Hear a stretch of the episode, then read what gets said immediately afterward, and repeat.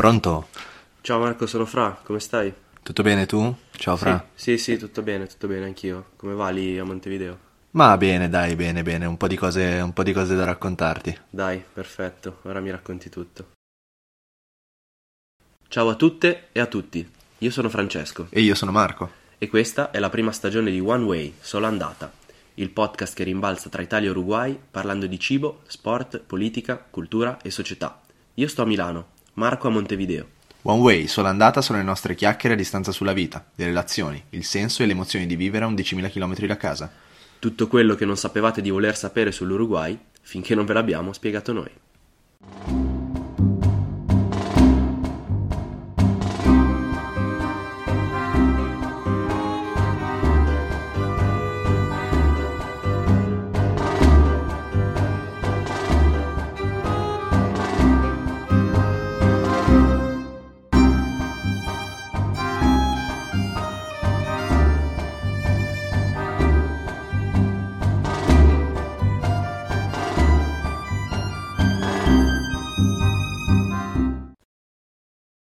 La politica dell'America Latina la conosciamo un po' tutti, crisi economiche, colpi di Stato, prima o dopo l'avvento del comunismo, un'influenza molto forte delle potenze europee occidentali, l'eredità storica e culturale delle colonie. L'Uruguay sarà uguale così, dai, l'avrà colonizzata la Spagna, poi è arrivata l'Inghilterra a rompere un po' le balle, un po' di guerre, l'indipendenza, una mezza dittatura comunista, più o meno la democrazia, però sempre tante crisi, difficoltà di governo, ecco. Madò, cosa mi tocca sentire, fra cosa mi tocca sentire? Ma cosa sono tutti questi stereotipi? Cioè, alla fine pensavo che dopo tre puntate ne abbiamo parlato, pensavo di essere un minimo riuscito a farti capire che l'Uruguay è speciale, è sicuramente molto sudamericana, ma per certi aspetti anche molto molto europea. Invece no, tu alla fine fai un po', permettimi di dire, di tutta l'erba un fascio. Pensa che l'Uruguay la chiamano la Svizzera del Sud America, per dire. È un paese unico, come già ti ho detto tante volte, con delle caratteristiche geografiche e con una storia peculiari che ne hanno indirizzato gli avvenimenti e che ancora oggi influenzano molto ciò che succede a livello politico.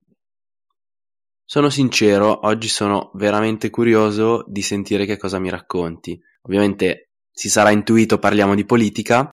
Come prima cosa ti chiedo di contestualizzare un po' quello di cui parliamo, quindi facci una carta d'identità della Svizzera, eh, scusa, dell'Uruguay Mm. e soprattutto dimostrami che mi sbagliavo a citare quegli stereotipi.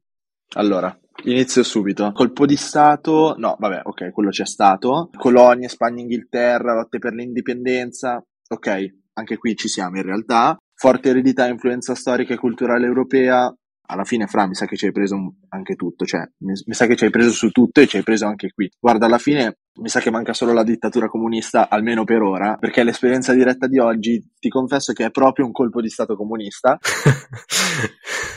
Bellissimo, no, hai ragione. Eh, diciamolo, avevamo pensato di provare a fare un colpo di stato di stampo comunista a Montevideo, però poi ci siamo trovati corti con le armi e abbiamo dovuto rinunciare. Torniamo seri per un attimo, abbiamo scherzato sugli stereotipi storico-politici sudamericani, però chiaramente, come dicevi, l'Uruguay ha le proprie caratteristiche uniche e condizioni storico-culturali che l'hanno plasmata e cresciuta nei secoli. Quindi, tornando alla domanda di prima, tracciami questa carta d'identità, presentami il profilo storico, geografico, politico della Celeste. Allora, giustissimo. Partiamo innanzitutto dal nome, almeno dal nome ufficiale, perché noi tutti conosciamo come Uruguay, ma in realtà il nome ufficiale è eh, Repubblica Orientale dell'Uruguay. Ovviamente l'origine del nome orientale deriva dalla posizione rispetto al fiume Uruguay. Il significato è il fiume degli uccelli colorati eh, in lingua guarani. Per quanto riguarda invece gli abitanti, abbiamo poco più di 3 milioni e mezzo di abitanti con eh, una densità di poco meno invece di, eh, di 19 abitanti per chilometro quadrato. Una superficie di eh, 176.000 km quadrati, la capitale, come abbiamo già detto, è Montevideo, che ha praticamente metà della popolazione dell'Uruguay, perché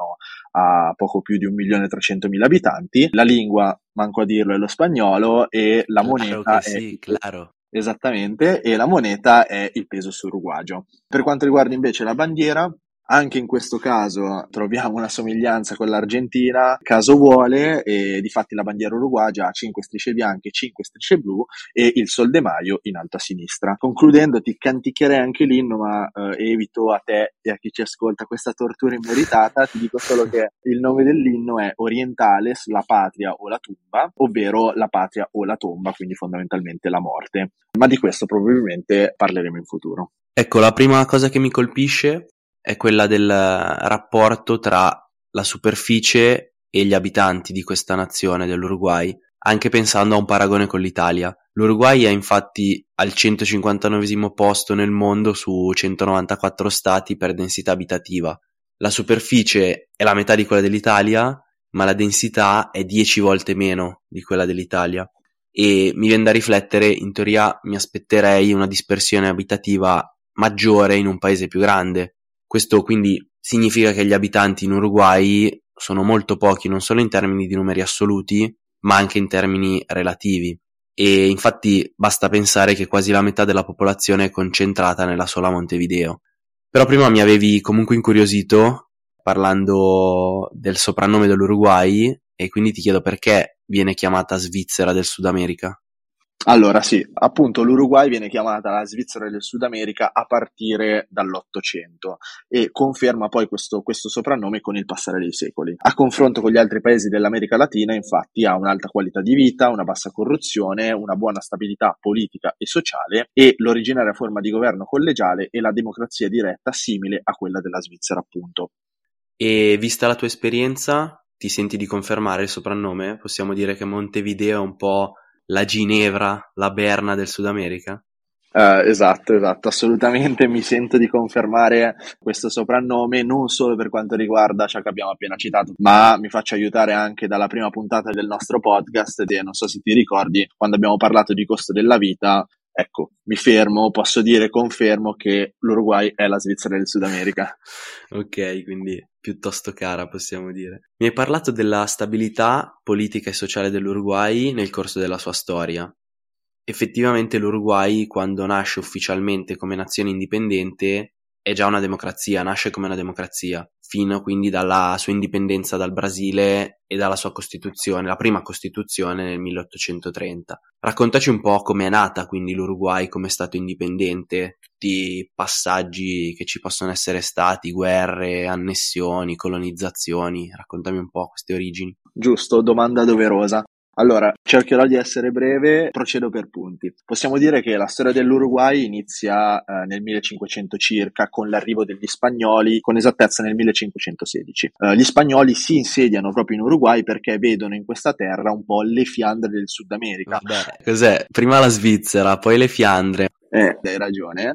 Difatti, appunto, gli spagnoli si insediano lì perché, come ti dicevo, vedono nell'Uruguay le Fiandre del Sud America, convinti come erano di poter replicare la prosperità mercantile propria dei territori appunto fiamminghi. Non solo gli spagnoli si insediano nel territorio, difatti giocano un ruolo importante anche i portoghesi, che si insediano nel territorio uruguagio creando la provincia Cisplatina, che significa al di qua del Rio della Plata. Un altro punto, diciamo, fondamentale nella storia uruguagia è quello eh, nel 1800 1811 in cui il popolo uruguagio inizia a insorgere e si ribella prima contro gli spagnoli e successivamente contro i portoghesi. Il processo di indipendenza si completò però solo nel 1828 dopo la guerra contro il Brasile e la creazione della prima Costituzione due anni dopo, quindi nel 1830. Ti ho fatto parlare due minuti, ci hai già ammorbato con queste storie alla Barbero, veramente cioè, un, po me- un, po meno, eh, qua non siamo così seri. A parte gli scherzi, a parte gli scherzi, è la storia dell'Uruguay che qui hai stretto veramente in poche righe, in poche parole, è di circa 200 anni a partire dal 1828-30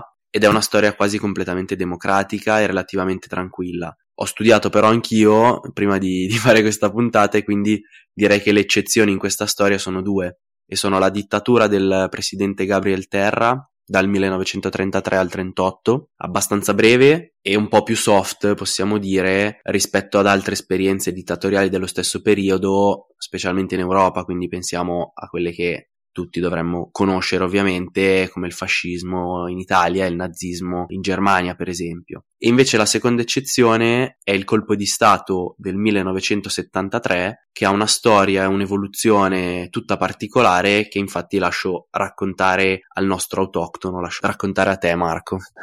Grazie, allora faccio un piccolo passo indietro perché appunto è una situazione davvero particolare quella vissuta dall'Uruguay a partire dal 1955, ovvero l'anno in cui, come spesso accade, i problemi economici destabilizzano la situazione politica del paese. Il presidente di infatti non riusciva eh, a tenere a bada i Tuparamos, ovvero gli estremisti di sinistra del paese, e dichiara perciò lo stato di emergenza, convergendo lo Stato in una dittatura. Il primo dei numerosi presidenti che si succedono in questo periodo di fatto accusa la sfiducia da parte dell'esercito, che come puoi ben pensare in questo momento ha un ruolo diciamo molto importante e quindi viene destituito senza che però egli accetti. Cosa simile accade per il secondo eh, con conseguente nomina di Mendez, quindi il terzo. Possiamo dire dire quindi che da un punto di vista giuridico l'Uruguay ebbe sino alla fine del mandato del primo presidente tre presidenti contemporaneamente, anche se di fatto l'ultimo esercitava tali funzioni in maniera esclusiva. Successivamente c'è stato un plebiscito popolare sfavorevole alla presa militare e nel 1980 quindi si sono riaperte le porte alla democrazia. Proprio durante l'elezione del presidente che portò fuori l'Uruguay dalla dittatura ebbero un ruolo importante sia il Frente Ampio che il Partito Colorado.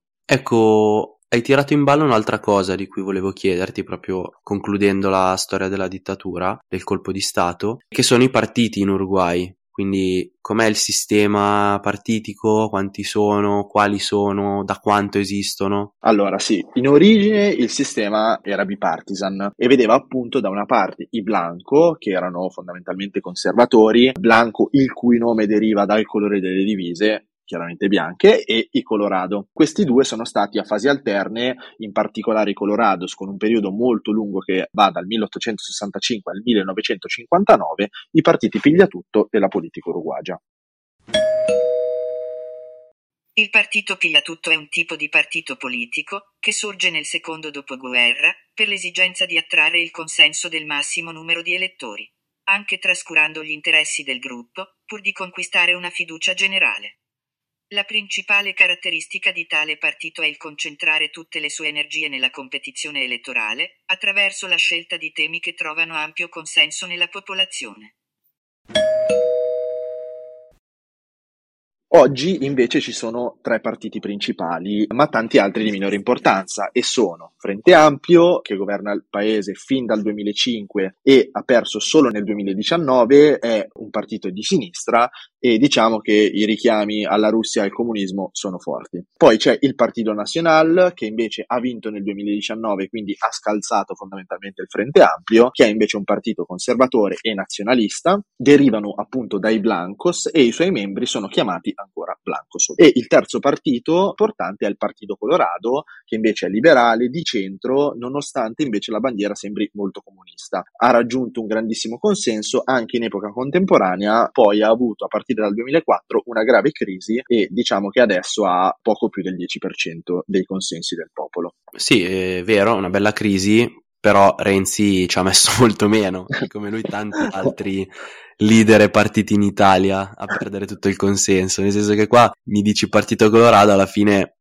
ci ha messo circa 19 anni a perdere un consenso che era superiore alla maggioranza assoluta e arrivare al 10%, invece per, per le esperienze italiane parliamo tipo di eh, un mese, tre mesi per perdere completamente tutto il consenso. Va bene, secondo te come mai però mi hai parlato, hai citato il comunismo più di una volta e quindi ti chiedo, secondo te come mai rispetto ad altri paesi in Sud America dove ci sono state esperienze di questo tipo, in Uruguay invece il comunismo non ha mai attecchito completamente. Diciamo che eh, il comunismo o prendeva le elite culturali da un punto di vista teorico, filosofico e ideologico, oppure diciamo andava a far breccia e proselitismo nella classe operaia, proletaria, che però in Uruguay non ha mai avuto una rilevanza numerica e sociale così pronunciata. Quindi non c'era terreno fertile come magari in Europa dove c'era appena stata la rivoluzione industriale. Fondamentalmente non c'era questa forte esigenza. Va anche detto a conferma di quanto ti ho appena raccontato, che fare politica in Uruguay significa anche sfruttare l'ignoranza politica delle persone e crea spesso movimenti e correnti ad ampio respiro e con grande consenso, che abbracciano tantissimi sostenitori, sfruttando i temi maggiormente popolari sentiti, e raggiungono addirittura anche l'80%, però appunto non era questo il caso, cioè non c'era questa forte esigenza. Chiaro, quindi i temi tanto cari al comunismo non erano così popolari e sentiti, come hai detto tu, nella popolazione uruguagia, perché aveva avuto altre esperienze, aveva avuto altre esigenze, stava avendo altre esigenze. Esattamente. Ma sbaglio se dico che su tutte queste cose mi viene da pensare influisca che l'Uruguay sia un paese piccolo e con relativamente pochi abitanti? Non sbagli, non sbagli, anzi hai perfettamente ragione. Veniamo un po' più all'attualità, abbiamo messo le basi con la storia, diciamo, e quindi ti chiedo com'è l'attuale forma di governo dell'Uruguay, che cosa prevede la Costituzione rispetto ai poteri, ecco. Certo, attualmente il governo uruguagio prevede uh, un presidente della Repubblica eletto direttamente dal popolo e un Parlamento con potere legislativo che è poi l'Assemblea Generale dell'Uruguay, la quale è costituita da 99 membri uh, per quanto riguarda la Camera e 30 membri per quanto riguarda il Senato. E tra l'altro volevo visitare la sede ma mi hanno riconosciuto che ero quello del tentato colpo di Stato comunista e quindi mi hanno bannato, però vi porto comunque dentro un attimo insieme ai parlamentari. Queda abierta la sesión. Eh, ha llegado una moción a la mesa que daremos lectura. Señora Presidenta de la Comisión Permanente, Amanda de la Ventura, presente. Los abajo firmantes mocionamos para que se convoque en régimen de comisión general al señor Ministro del Interior, Luis Alberto Heber, Uh, super interessante questo contributo che ci hai portato. L'impressione in generale che mi trasmetti fin qui è quella di un nesso tra le cose di cui abbiamo parlato anche nelle puntate precedenti e il modo con cui si fa politica in Uruguay. Mi spiego meglio. L'attaccamento alla nazione, alla propria storia, il senso di appartenenza, mi sembra che si riflettano anche nella forma istituzionale uruguayana, con l'elezione diretta del presidente, e con un Parlamento, per esempio, di numeri ridotti, dove quindi la conoscenza, per esempio, diretta del candidato è molto più semplice. Giustissimo, giustissimo. Infatti ti confermo, l'Uruguay è a tutti gli effetti una repubblica presidenziale, quindi il presidente viene eletto direttamente e utilizza una serie di strumenti di democrazia diretta come per esempio il plebiscito, l'iniziativa popolare, il referendum e le contestazioni al Parlamento. Inoltre ogni modifica alla Costituzione per esempio deve necessariamente passare l'avallo del popolo. Non importa quale tipo di sostegno abbia in Parlamento, potrebbe anche essere il 100%. Eh, guarda, tra l'altro a questo eh, proposito, parlando proprio degli strumenti di democrazia diretta che usa questo paese, sì, mi hanno bannato dall'Assemblea Generale, è vero, però sono riuscito a infilarmi in una manifestazione per le strade di Montevideo.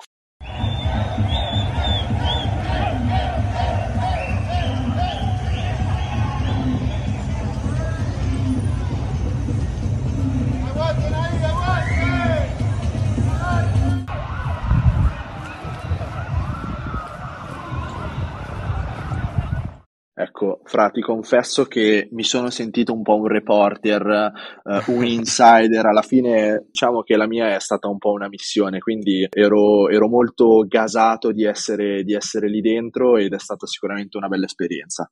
Ecco, mi, piace immaginarti un po' come un reporter di guerra col caschetto, col microfonino che ti avvicini e ti infiltri nella manifestazione per cogliere il sentimento del pueblo. esatto. Cacchio, io cerco sempre di, di, prenderti un po' in castagna con queste esperienze dirette, ma mi freghi sempre. Ne hai, ne hai una giusta ogni volta, non so, non so come metterti in difficoltà. Vorrei tornare su ciò con cui abbiamo aperto, quindi la peculiarità dell'Uruguay rispetto ai vicini del Sud America, agli altri stati. Mi ha raccontato molto bene che questo è dovuto alla sua stabilità sociale e politica e a una storia un po' più lineare, meno ferita da sbalzi terribili come invece hanno avuto altri, altri stati. Voglio leggerti proprio un articolo che conferma un po' questa lettura che ci hai dato. È un articolo del Post riguardo alle elezioni del 2019, le ultime elezioni in Uruguay. Si intitola Le diverse elezioni in Uruguay e il sottotitolo recita Mentre nel resto del Sud America si alternano golpe e violente manifestazioni, nel paese che si appresta a votare per le presidenziali è tutto tranquillo. Esatto, esatto. Tra l'altro fai appunto riferimento alle elezioni del 2019 che hanno visto vincere al ballottaggio Luis Alberto Lacalle Pou, che tra l'altro è figlio di un ex presidente dell'Uruguay, ovvero Luis Alberto Lacalle, permettimi di dire non una grandissima originalità con i nomi, comunque Luis Alberto Lacalle Pou ha praticamente interrotto con il Partito Nazionale l'egemonia del Frente Amplio che durava dal 2005. Attualmente nel confronto con il fermento nel resto del Sud America è lampante la differenza. Pensiamo solo a cosa è successo in Brasile dopo l'elezione di Lula con l'assalto al congresso, oppure al Perù con il presidente in carcere, la vicepresidente al governo che deve fronteggiare proteste, rivolte e le sta reprimendo con il risultato di moltissime vittime. La situazione in Uruguay è da decenni relativamente tranquilla, c'è la più bassa percezione di corruzione, come già dicevamo, e per fare alcuni altri esempi è stato il primo paese sudamericano a legalizzare unioni omosessuali e il primo paese al mondo a legalizzare la produzione e la coltivazione privata di cannabis. Sì, più, più ne parliamo e più ci descrivi un paese progressista, moderno, al passo con i tempi, stabile, un po' uno stato moderno europeo, possiamo dire, all'interno invece della giungla politica che continua ancora a essere il Sud America tutt'oggi in tanti casi. Sì, eh, diciamo che mi hai abbastanza convinto rispetto agli stereotipi sulla politica sudamericana. L'Uruguay è una gemma un po' unica e diversa in quel panorama. Ti voglio chiedere un'ultima cosa, un po' come abbiamo fatto con i calciatori.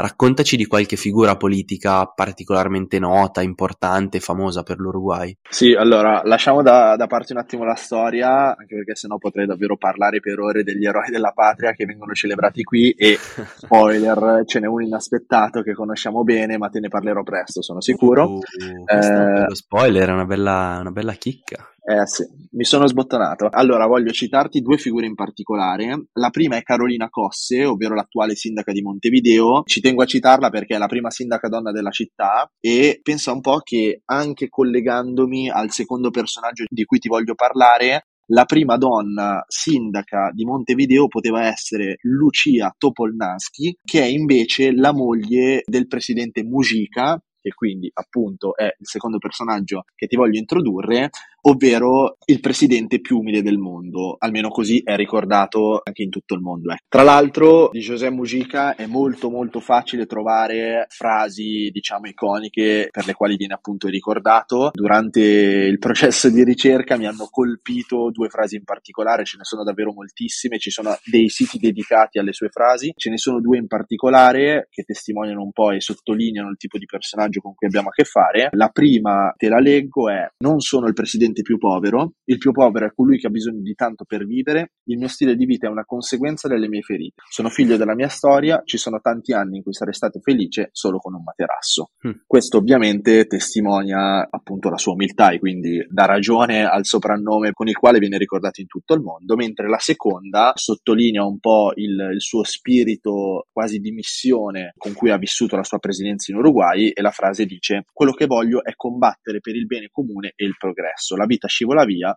il modo per prolungarla è che altri continuino il tuo lavoro, appunto a testimonia del fatto che il suo obiettivo era quello di tramandare poi quelli che sono stati i suoi valori e i suoi principi con i quali ha governato il paese. Beh, le frasi di Mujica, tanta roba, ci hai descritto un personaggio super affascinante. Però io voglio metterlo alla prova, questo presidente più umile del mondo, perché noi qui abbiamo un cercatore di chicche, di proverbi che ci invidiano, te lo dico, un po' da, da, tutte le parti, un po' tutti i podcast ce lo stanno richiedendo. Probabilmente hai già capito dove, dove sto andando a parare, quindi Marco, sì. qual è l'inganno della cadrega di oggi? Che detto ci hai portato in tema politica? Allora, innanzitutto grazie per la presentazione, eh, quindi cercherò di non deluderti ti dico l'inganno della cadrega di oggi, ovvero hablar hasta por los codos oppure hablar por los codos, che letteralmente significa parlare a partire dai gomiti oppure parlare dai gomiti e il cui significato è diciamo bivalente a seconda della versione. Nel primo caso significa parlare a partire dai gomiti, quindi fondamentalmente gesticolare e mi ha fatto molto sorridere perché come puoi ben immaginare c'è un forte collegamento con, con, con noi italiani esattamente, mentre nella seconda versione significa parlare dai gomiti, cioè inteso come parlare molto, parlare tantissimo. Chiaramente l'inganno della cadrega di oggi si usa molto in politica perché appunto sottolinea come i politici parlino e sbraccino molto. Ok, sì, anche oggi mi hai soddisfatto, devo dire, con l'inganno della cadrega, ma lo dico, Meno male. lo dico a tutti quelli che ti stanno cercando sul podcast mercato, non sei in vendita. Wow ragazzi, non so se sei d'accordo, ma è stata una puntata molto densa. Sono stato con le orecchie tese dal primo all'ultimo minuto e ho imparato un sacco. Penso di essermi fatto una buona idea di che paese sia l'Uruguay e quali sono le sue peculiarità. Quindi grazie mille Marco. Prometto a tutti quelli che ci ascoltano che alla prossima puntata torneremo un po' più leggeri in apertura hai parlato dell'inno dell'Uruguay, Orientales, la patria o la tumba, e infatti è proprio da lì che ripartiremo con il prossimo episodio. Si parlerà di musica, ma anche di cultura. Grazie a tutte e a tutti per averci ascoltato. Se non volete perdervi l'uscita delle prossime puntate, seguite il podcast e se vi è piaciuto lasciate 5 stelline e una bella recensione. Se volete saperne di più sull'Uruguay, su chi siamo, o se avete qualunque domanda o curiosità, ci trovate su TikTok come OneWay sola andata, oppure potete scriverci a fra.bigotto-gmail.com. Ci sentiamo alla prossima, a presto!